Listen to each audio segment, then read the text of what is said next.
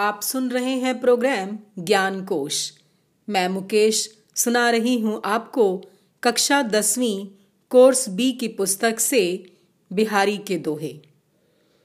प्रस्तुत दोहे बिहारी सतसई से लिए गए हैं। माना जाता है इस रचना में 700 दोहे हैं। बिहारी जी ने सभी प्रकार के, अर्थात नीति ज्ञान, श्रृंगार, भक्ति तथा लोक व्यवहार आदि सभी प्रकार के दोहों की रचना की है। साथ ही थोड़े में अधिक कहने की कला में वे बेहद निपुण हैं। इसलिए कहा भी जाता है कि वे गागर में सागर भर देते हैं। अर्थात थोड़े में, छोटे से दोहे में सागर जैसी गहरी बात कह देते हैं। दोहों की भाषा शुद्ध साहित्यिक ब्रज भाषा है। पहला दोहा। सोहत ओढ़े पीत पटु, श्याम सलोने गात, मनो नीलमणि सैल पर आतपु परियो प्रभात। इस दोहे में बिहारी जी ने श्री कृष्ण के सौंदर्य, उनकी सुंदरता का वर्णन किया है। वे कहते हैं श्री कृष्ण के सांवले शरीर पर पीले वस्त्र बहुत ही सुंदर लग रहे हैं। उनकी शोभा को और भी बढ़ा रहे हैं। बिल्कुल ऐसे जैसे नीलमणि पर्वत पर प्रभात की, अर्थात सवेरे के सूर्य की किरणें पड़कर उसकी सुंदरता बढ़ा रही हों। मानो श्री कृष्ण नीलमणि पर्वत और सूर्य की किरणें उनके पीले वस्त्र हों। दूसरा दोहा, कहलाने एकत बसत अही मयूर मृग बाग, जगतु तपोवन सो कियो, दीरग दाग निधाग। कवि कहते हैं कि सांप, मोर, हिरण, बाघ आदि जीव जो आपस में बहुत बैर रखते हैं और जंगल में अकेले अकेले रहना पसंद करते हैं। एक दूसरे से ये इतना बैर रखते हैं कि एक दूसरे को देखते ही मार कर खा जाते हैं। पर एक दूसरे को मार कर खा जाने वाले ये हिंसक पशु भी गर्मी में शांत हो जाते हैं। प्रचंड गर्मी इनको शिथिल अर्थात शांत बना देती है। वे पानी की पूर्ति के लिए एक ही स्थान के पास बने रहते हैं। ऐसा लगता है, मानो पूरा जंगल तपोवन में तब्दील हो गया है। तपोवन, अर्थात ऋषि मुनियों के तप की शक्ति से शुद्ध एवं निर्मल हुआ वन। तीसरा दोहा, बतरस लालच लाल की मुरली धरी लुकाई, सोह करे बहनु हसे दैन कहे नटी जाई इसमें बिहारी जी कहते हैं कि श्री कृष्ण की मधुर बांसुरी एवं बातें सभी को अपनी ओर आकर्षित करती हैं, खींचती हैं। इसलिए गोपियाँ श्री कृष्ण से बातें करने के लालच में उनकी बांसुरी ही छिपा लेती हैं। क्योंकि जब तक बांसुरी पास होगी, तब तक श्री कृष्ण किसी से बात नहीं करेंगे। यहाँ तक कि श्री कृष्ण के पूछने पर वे कसम उठाती हैं कि उन्होंने बांसुरी नहीं ली। किंतु वे आपस में एक दूसरे को इशारा करके हंसती हैं, मुस्कुराती हैं, क्योंकि बांसुरी तो गोपियों ने ही छुपाई होती है और कृष्ण को बांसुरी देने से वे इनकार कर देती हैं। चौथा दोहा। कहत नटत रिजत खिजत, मिलत खिलत लजियात भरे भौन में करत हैं, नैननो ही सब बात। इस दोहे में कबीर जी ने बड़ी गहरी और विस्तृत बात कही है कि बिहारी लोक व्यवहार के बड़े पारखी कवि रहे हैं। नायक एवं नायिका अपने प्रेम निवेदन को सभी घर वालों की उपस्थिति में कैसे मात्र संकेतों, इशारों से ही पूर्ण करते हैं, ये देखते बनता है।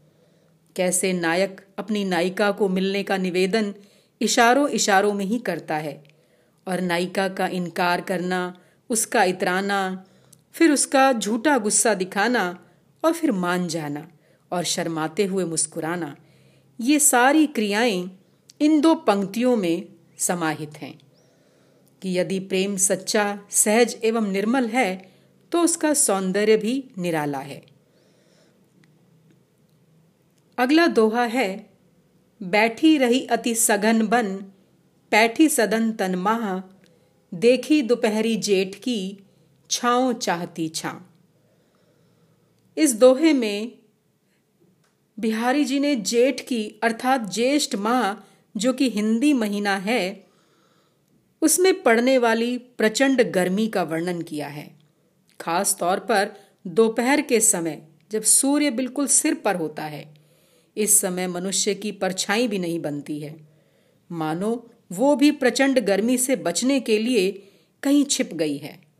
यहाँ तक कि छाया भी अपने लिए कोई ठिकाना ढूंढ रही होती है। वह भी घने वन अर्थात किसी घर में छुप कर बैठना चाहती है। कवि कहते हैं कि ऐसी गर्मी में हमें भी बचकर रहना चाहिए। अगला दोहा कागद पर लिखत न बनत कहत संदेशु लजात, कहिए सब तेरो हियो, मेरे हिये की बात।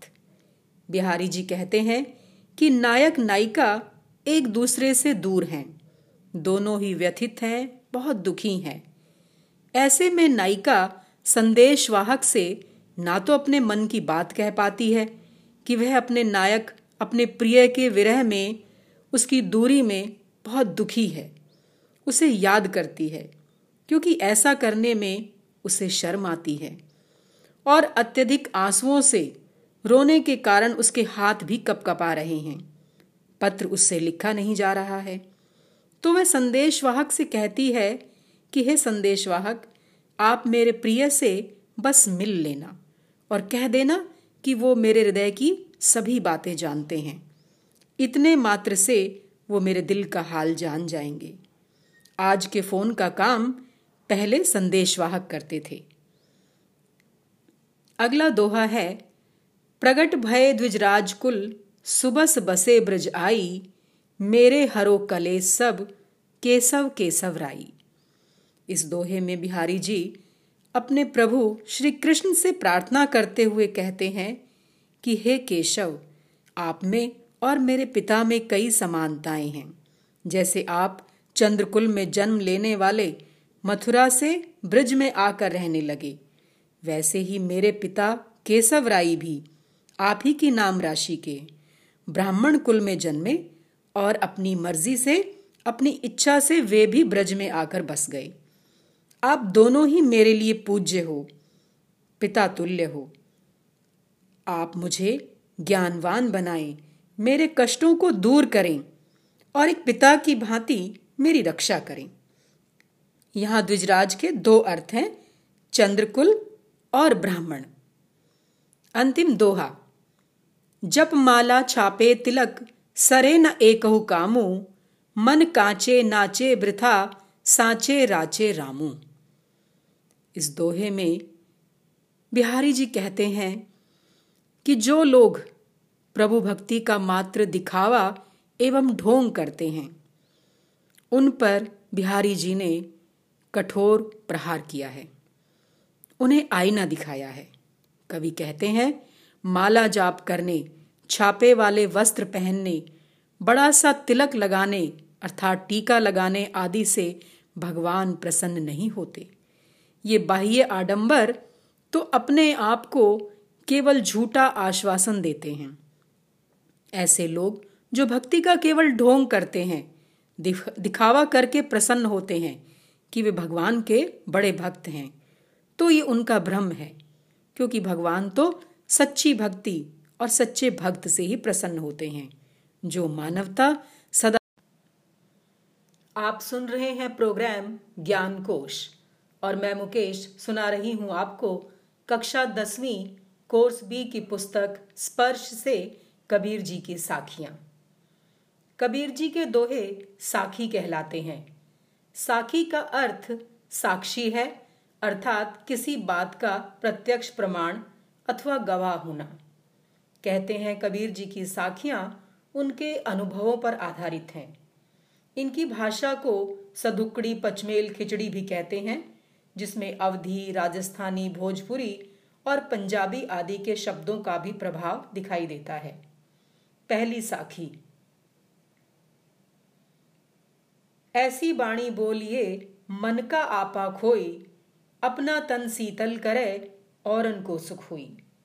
इसमें कबीरदास जी कहते हैं कि हमें दूसरों से मीठी वाणी, अर्थात प्रेम, करुणा तथा सहजता से बात करनी चाहिए, जिसमें हमारे किसी भी गुण, उपलब्धि आदि के एहसास का घमंड ना हो।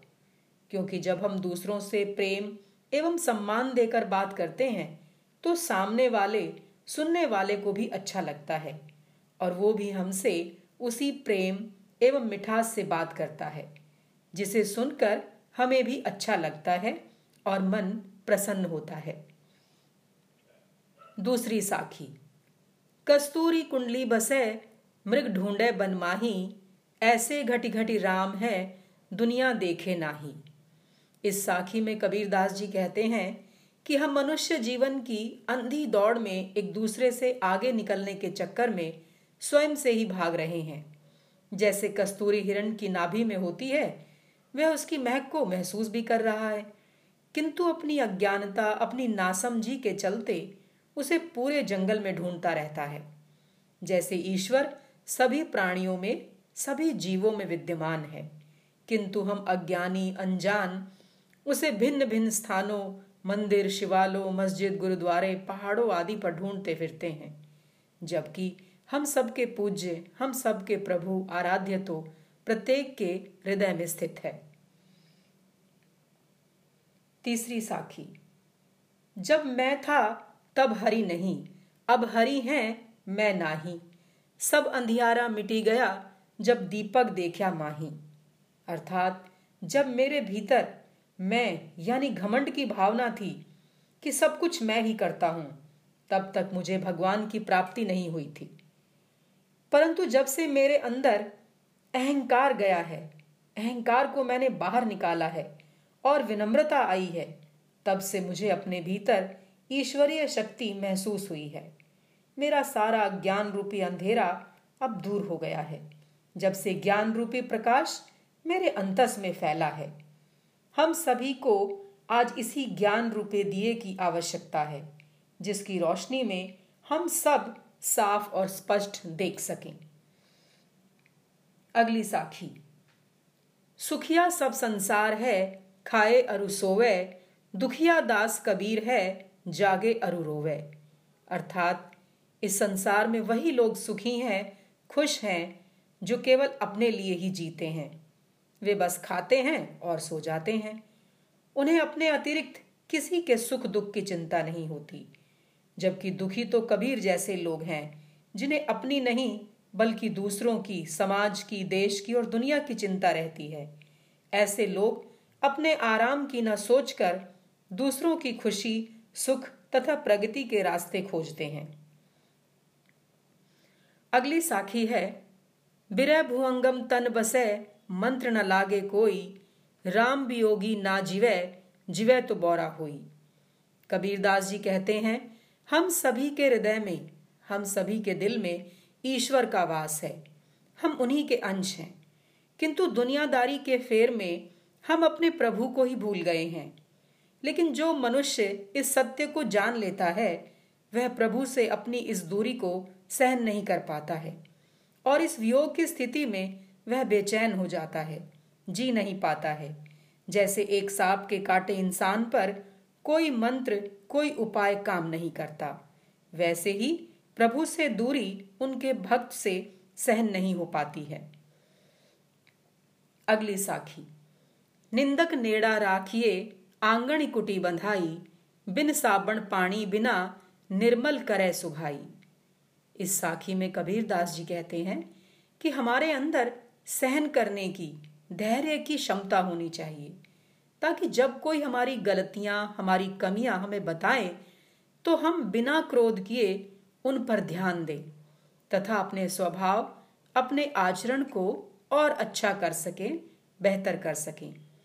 कवि तो कहते हैं, हमें अपने निंदक को अपने बिल्कुल पास रखना चाहिए, इतना कि उसे अपने आँगन, अपने घर, अर्थात अपने दिल में जगह दो। जिससे वह प्रतिदिन हमारी गलतियों से हमें अवगत करा सके और हम अपनी उस गलतियों, उन गलतियों को सुधार कर अपने स्वभाव को और बेहतर बना सके। अगली साखी। पोथी पड़ी पड़ी जग मुआ, पंडित भया न कोय एक ही अशिर पीव का पढ़े सुपंडित होए। इसमें कबीर जी कहते हैं कि इस संसार में ऐसे अनगिनत लोग हैं जिन्होंने हज़ारों पुस्तकें पढ़ी हैं, अनेक जानकारियाँ और आंकड़े याद कर लिए हैं। फिर भी वो पंडित नहीं बन सकी। लेकिन जिस व्यक्ति ने प्रेम का एक अक्षर ही पढ़ लिया, वह पंडित हो गया। यह पंडित प्रेम व सत्य रूपी ज्ञान से है, जिसमें व्यक्ति प्राप्त जानकारी का इस्तेमाल कर न केवल अपने जीवन को खुशनुमा, बेहतर और सहज बनाता है, बल्कि दूसरों को भी अच्छा जीवन जीने की कला सिखाता है और रास्ता दिखाता है। अगली साखी। हम घर जाल्या आपना लिया मुराड़ा हाथी, अब घर जालो तास का जे चले हमारे साथी। इस दोहे में कबीर जी कहते हैं कि मैंने अपनी अज्ञानता, बुराइयों तथा सांसारिक विषय वासनाओं को ईश्वर भक्ति रूपी ज्ञान की मशाल से जला दिया है। उस अज्ञान रूपी अंधकार के दूर होते ही ज्ञान का प्रकाश मेरे जीवन में फैल गया है। अब मुझे उन सभी लोगों की सहायता करनी है। उनके मन में भी ज्ञान की मशाल जलानी है, जो अपनी बुराइयों एवं स्वार्थ रूपी पागलपन को छोड़कर मेरे साथ चलना चाहते हैं। क्योंकि जब आप अपनी मदद स्वयं करते हैं, तभी कोई दूसरा आपकी मदद कर सकता है। ईश्वर भी उन्हीं लोगों की सहायता करते हैं जो अपनी सहायता स्वयं करना चाहते हैं।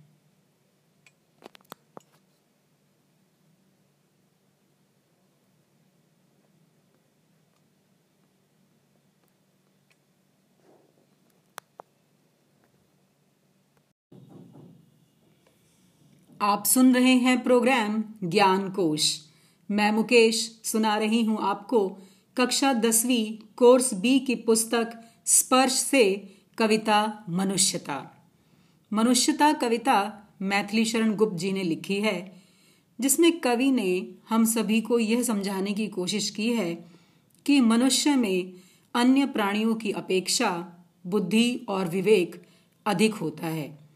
इसलिए मनुष्य का कर्तव्य बनता है कि वह अपने साथ साथ औरों का भी ध्यान रखे, औरों के हित के लिए भी कार्य करे। पहला काव्यांश विचार लो कि मृत्यु हो न मृत्यु से डरो कभी, मरो परंतु यो मरो की याद जो करें सभी। हुई न यो सुमृत्यु तो वृथा मरे, वृथा जिए, मरा नहीं वही कि जो जिया न आप के लिए। वही पशु प्रवृत्ति है कि आप आप ही चरे, वही मनुष्य है कि जो मनुष्य के लिए मरे। इस काव्यांश में कवि कहते हैं कि एक ना एक दिन हम सभी की मृत्यु निश्चित है। हम सभी को मरना है। तो फिर इस मृत्यु से डरना क्यों? अपने जीते जी, हम कुछ ऐसे काम करके जाएँ कि मरने के पश्चात भी लोग हमें याद रखें, हम उनकी यादों में जीवित रहें। यदि हमने अपने जीते जी कोई अच्छा काम नहीं किया, परोपकार नहीं किया तो हमारा जीना और मरना दोनों ही व्यर्थ है, दोनों ही बेकार है। क्योंकि वही मनुष्य मनुष्य कहलाता है जो औरों के लिए जीता है। क्योंकि सिर्फ़ पशु में ये प्रवृत्ति है, पशु का स्वभाव है कि वह केवल अपने लिए ही चरता है। उसे जीवित रहने के लिए हर पल संघर्ष करना पड़ता है। लेकिन मनुष्य के पास विवेक है, बुद्धि है। इसलिए वह अपने साथ साथ औरों के हित के, औरों की भलाई के लिए भी कार्य कर सकता है। इसलिए वही मनुष्य मनुष्य कहलाने के योग्य है, जो औरों के काम आए। दूसरा काव्यांश। उसी उदार की कथा सरस्वती बखानती, उसी उदार से धरा कृतार्थ भाव मानती, उसी उदार की सदा सजीव कीर्ति कूजती, तथा उसी उदार को समस्त सृष्टि पूजती। अखंड आत्मभाव जो असीम विश्व में भरे, वही मनुष्य है कि जो मनुष्य के लिए मरे। इस काव्यांश में कवि कहते हैं कि जो लोग उदारता की भावना रखते हैं, उदार हृदय वाले, बड़े दिल वाले होते हैं, जो दूसरों के हित के लिए कार्य करते हैं, उन्हें यह धरती ये सृष्टि याद रखती है। ये संसार ऐसे लोगों का कृतार्थ भाव मानता है। और सरस्वती यहाँ पर सरस्वती नदी और विद्या की देवी सरस्वती दोनों को ही हम ले सकते हैं कि जिस प्रकार सरस्वती नदी आज विलुप्त सी हो गई है, लेकिन उसका पानी धरती के नीचे एक दर्रे के रूप में आज भी बह रहा है और अपना योगदान दे रहा है। तो यानी कि जो सरस्वती नदी है वो औरों को दिखाकर नहीं, बल्कि अपना योगदान सागर में जल पहुंचाकर दे रही है। उसे किसी की यश गाथा की आवश्यकता नहीं है कि कोई उसका गुणगान करे, क्योंकि जो महान लोग होते हैं, जो महापुरुष होते हैं, वो चुपचाप बिना किसी को जताए नेक काम करते रहते हैं। उसी उदार की सदा सजीव कीर्ति कूजती और उसी उदारता की जो भावना है उसी उदारता की जो बात है, वो सारे संसार में यश गाथा के रूप में बन जाती है। और उसी उदार भाव को सारी सृष्टि, सारा संसार उसको मानता है, नतमस्तक होता है। अखंड आत्मभाव जो असीम विश्व में भरे, इस संसार में ऐसे बहुत सारे लोग हैं, बहुत सारे महापुरुष हैं, जो इस संसार में आए हैं और वो सदा दूसरों के हित के लिए, दूसरों पर परोपकार के लिए दिन रात कार्य करते रहते हैं, क्योंकि मनुष्य तो वही है जो औरों के काम आए। अगला काव्यांश।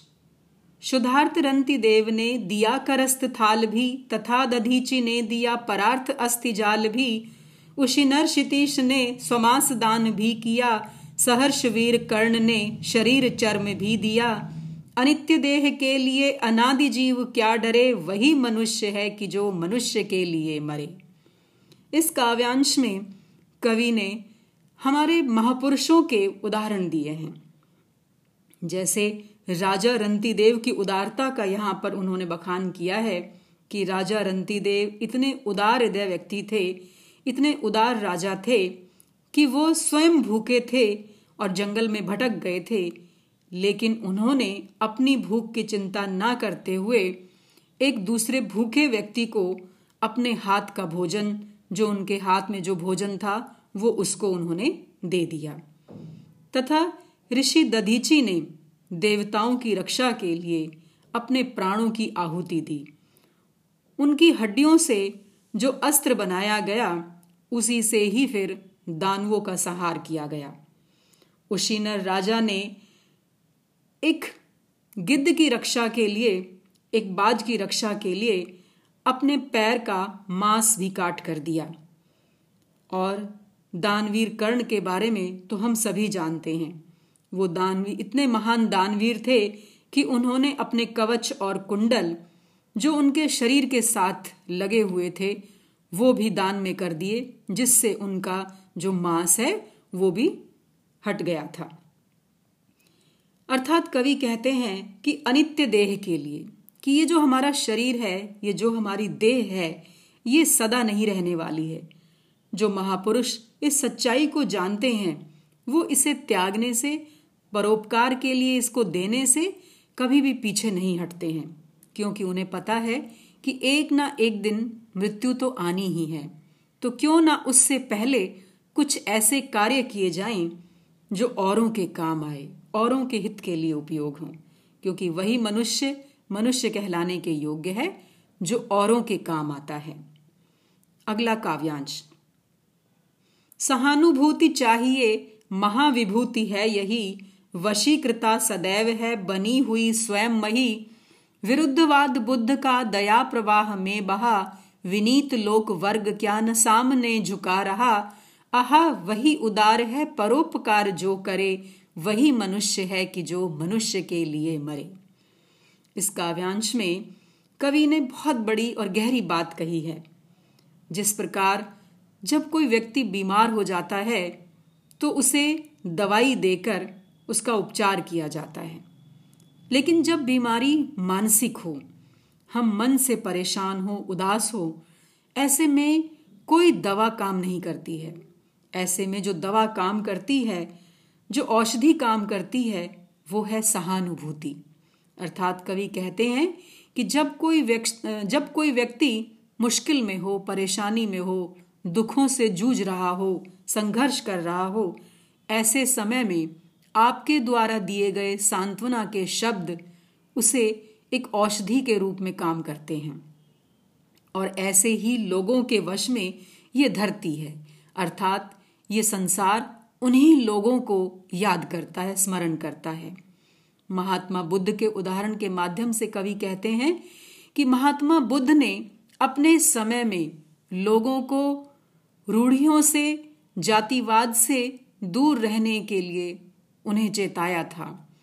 उन्हें उपदेश दिए थे, उन्हें एक रास्ता दिखाया था।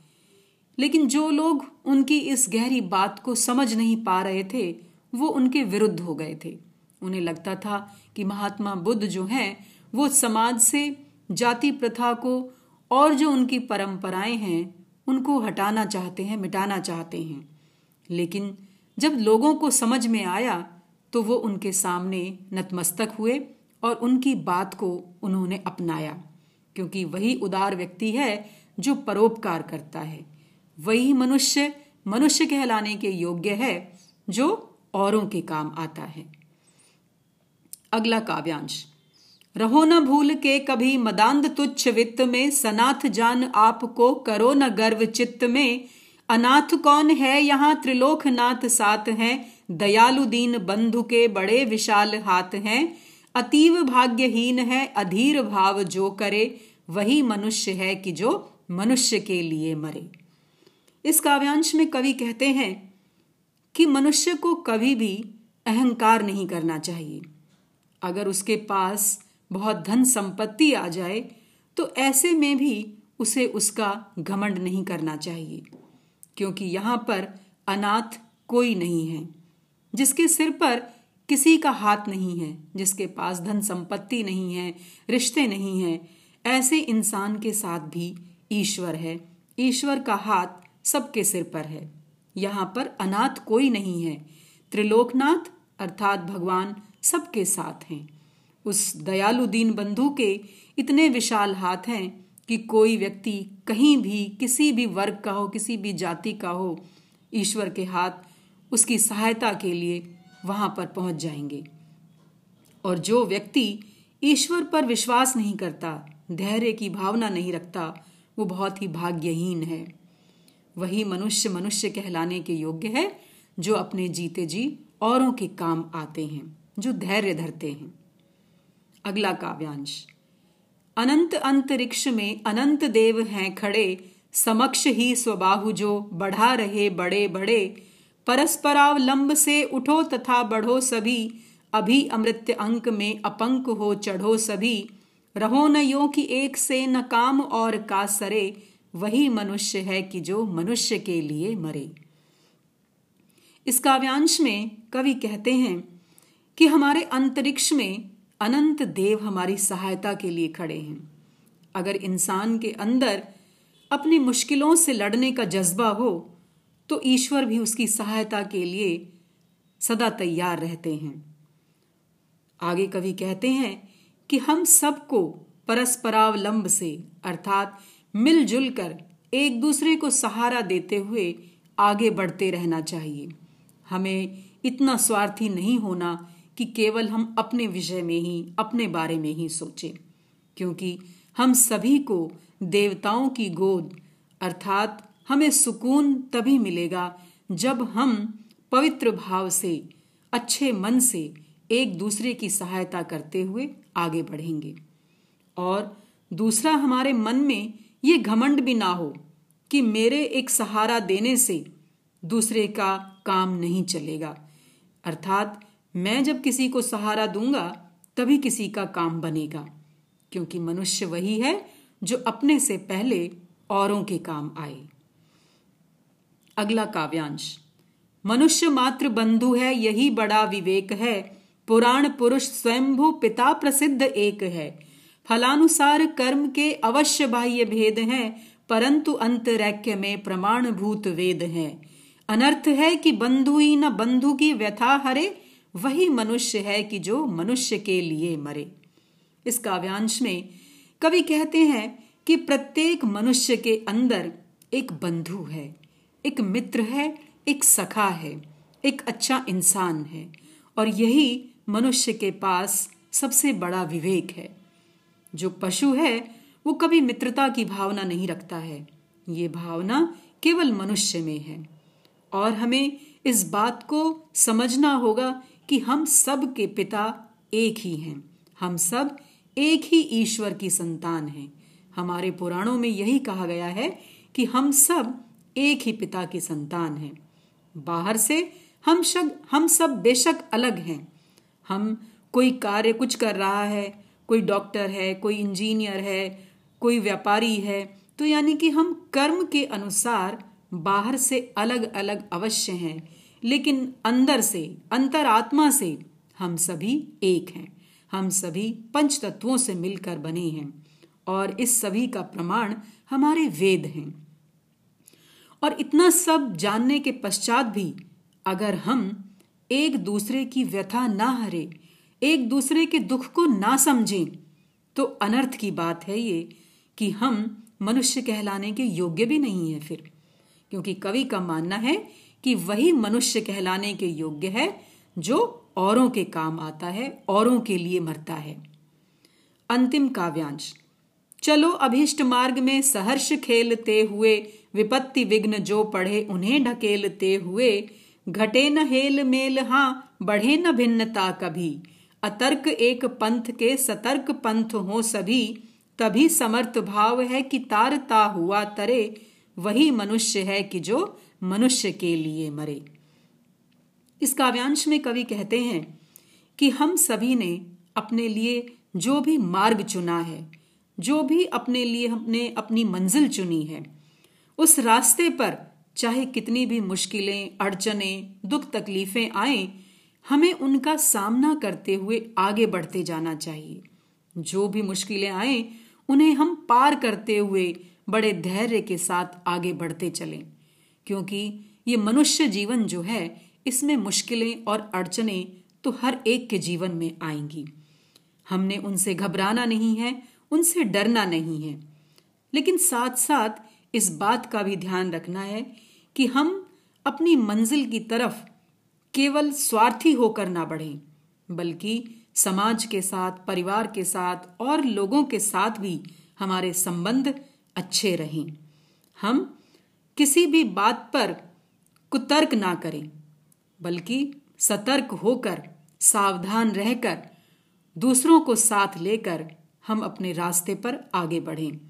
क्योंकि तभी समर्थ भाव है, मनुष्य की समर्थता, उसकी योग्यता, उसकी प्रतिभा तभी है जब वो अपने साथ साथ औरों का भी उद्धार करता है। क्योंकि मनुष्य के पास ही बुद्धि और विवेक है, जो उसे सबसे अलग करती है, सबसे विशेष बनाती है। वही मनुष्य मनुष्य कहलाने के योग्य है, जो औरों के लिए मरता है, जो औरों के काम आता है।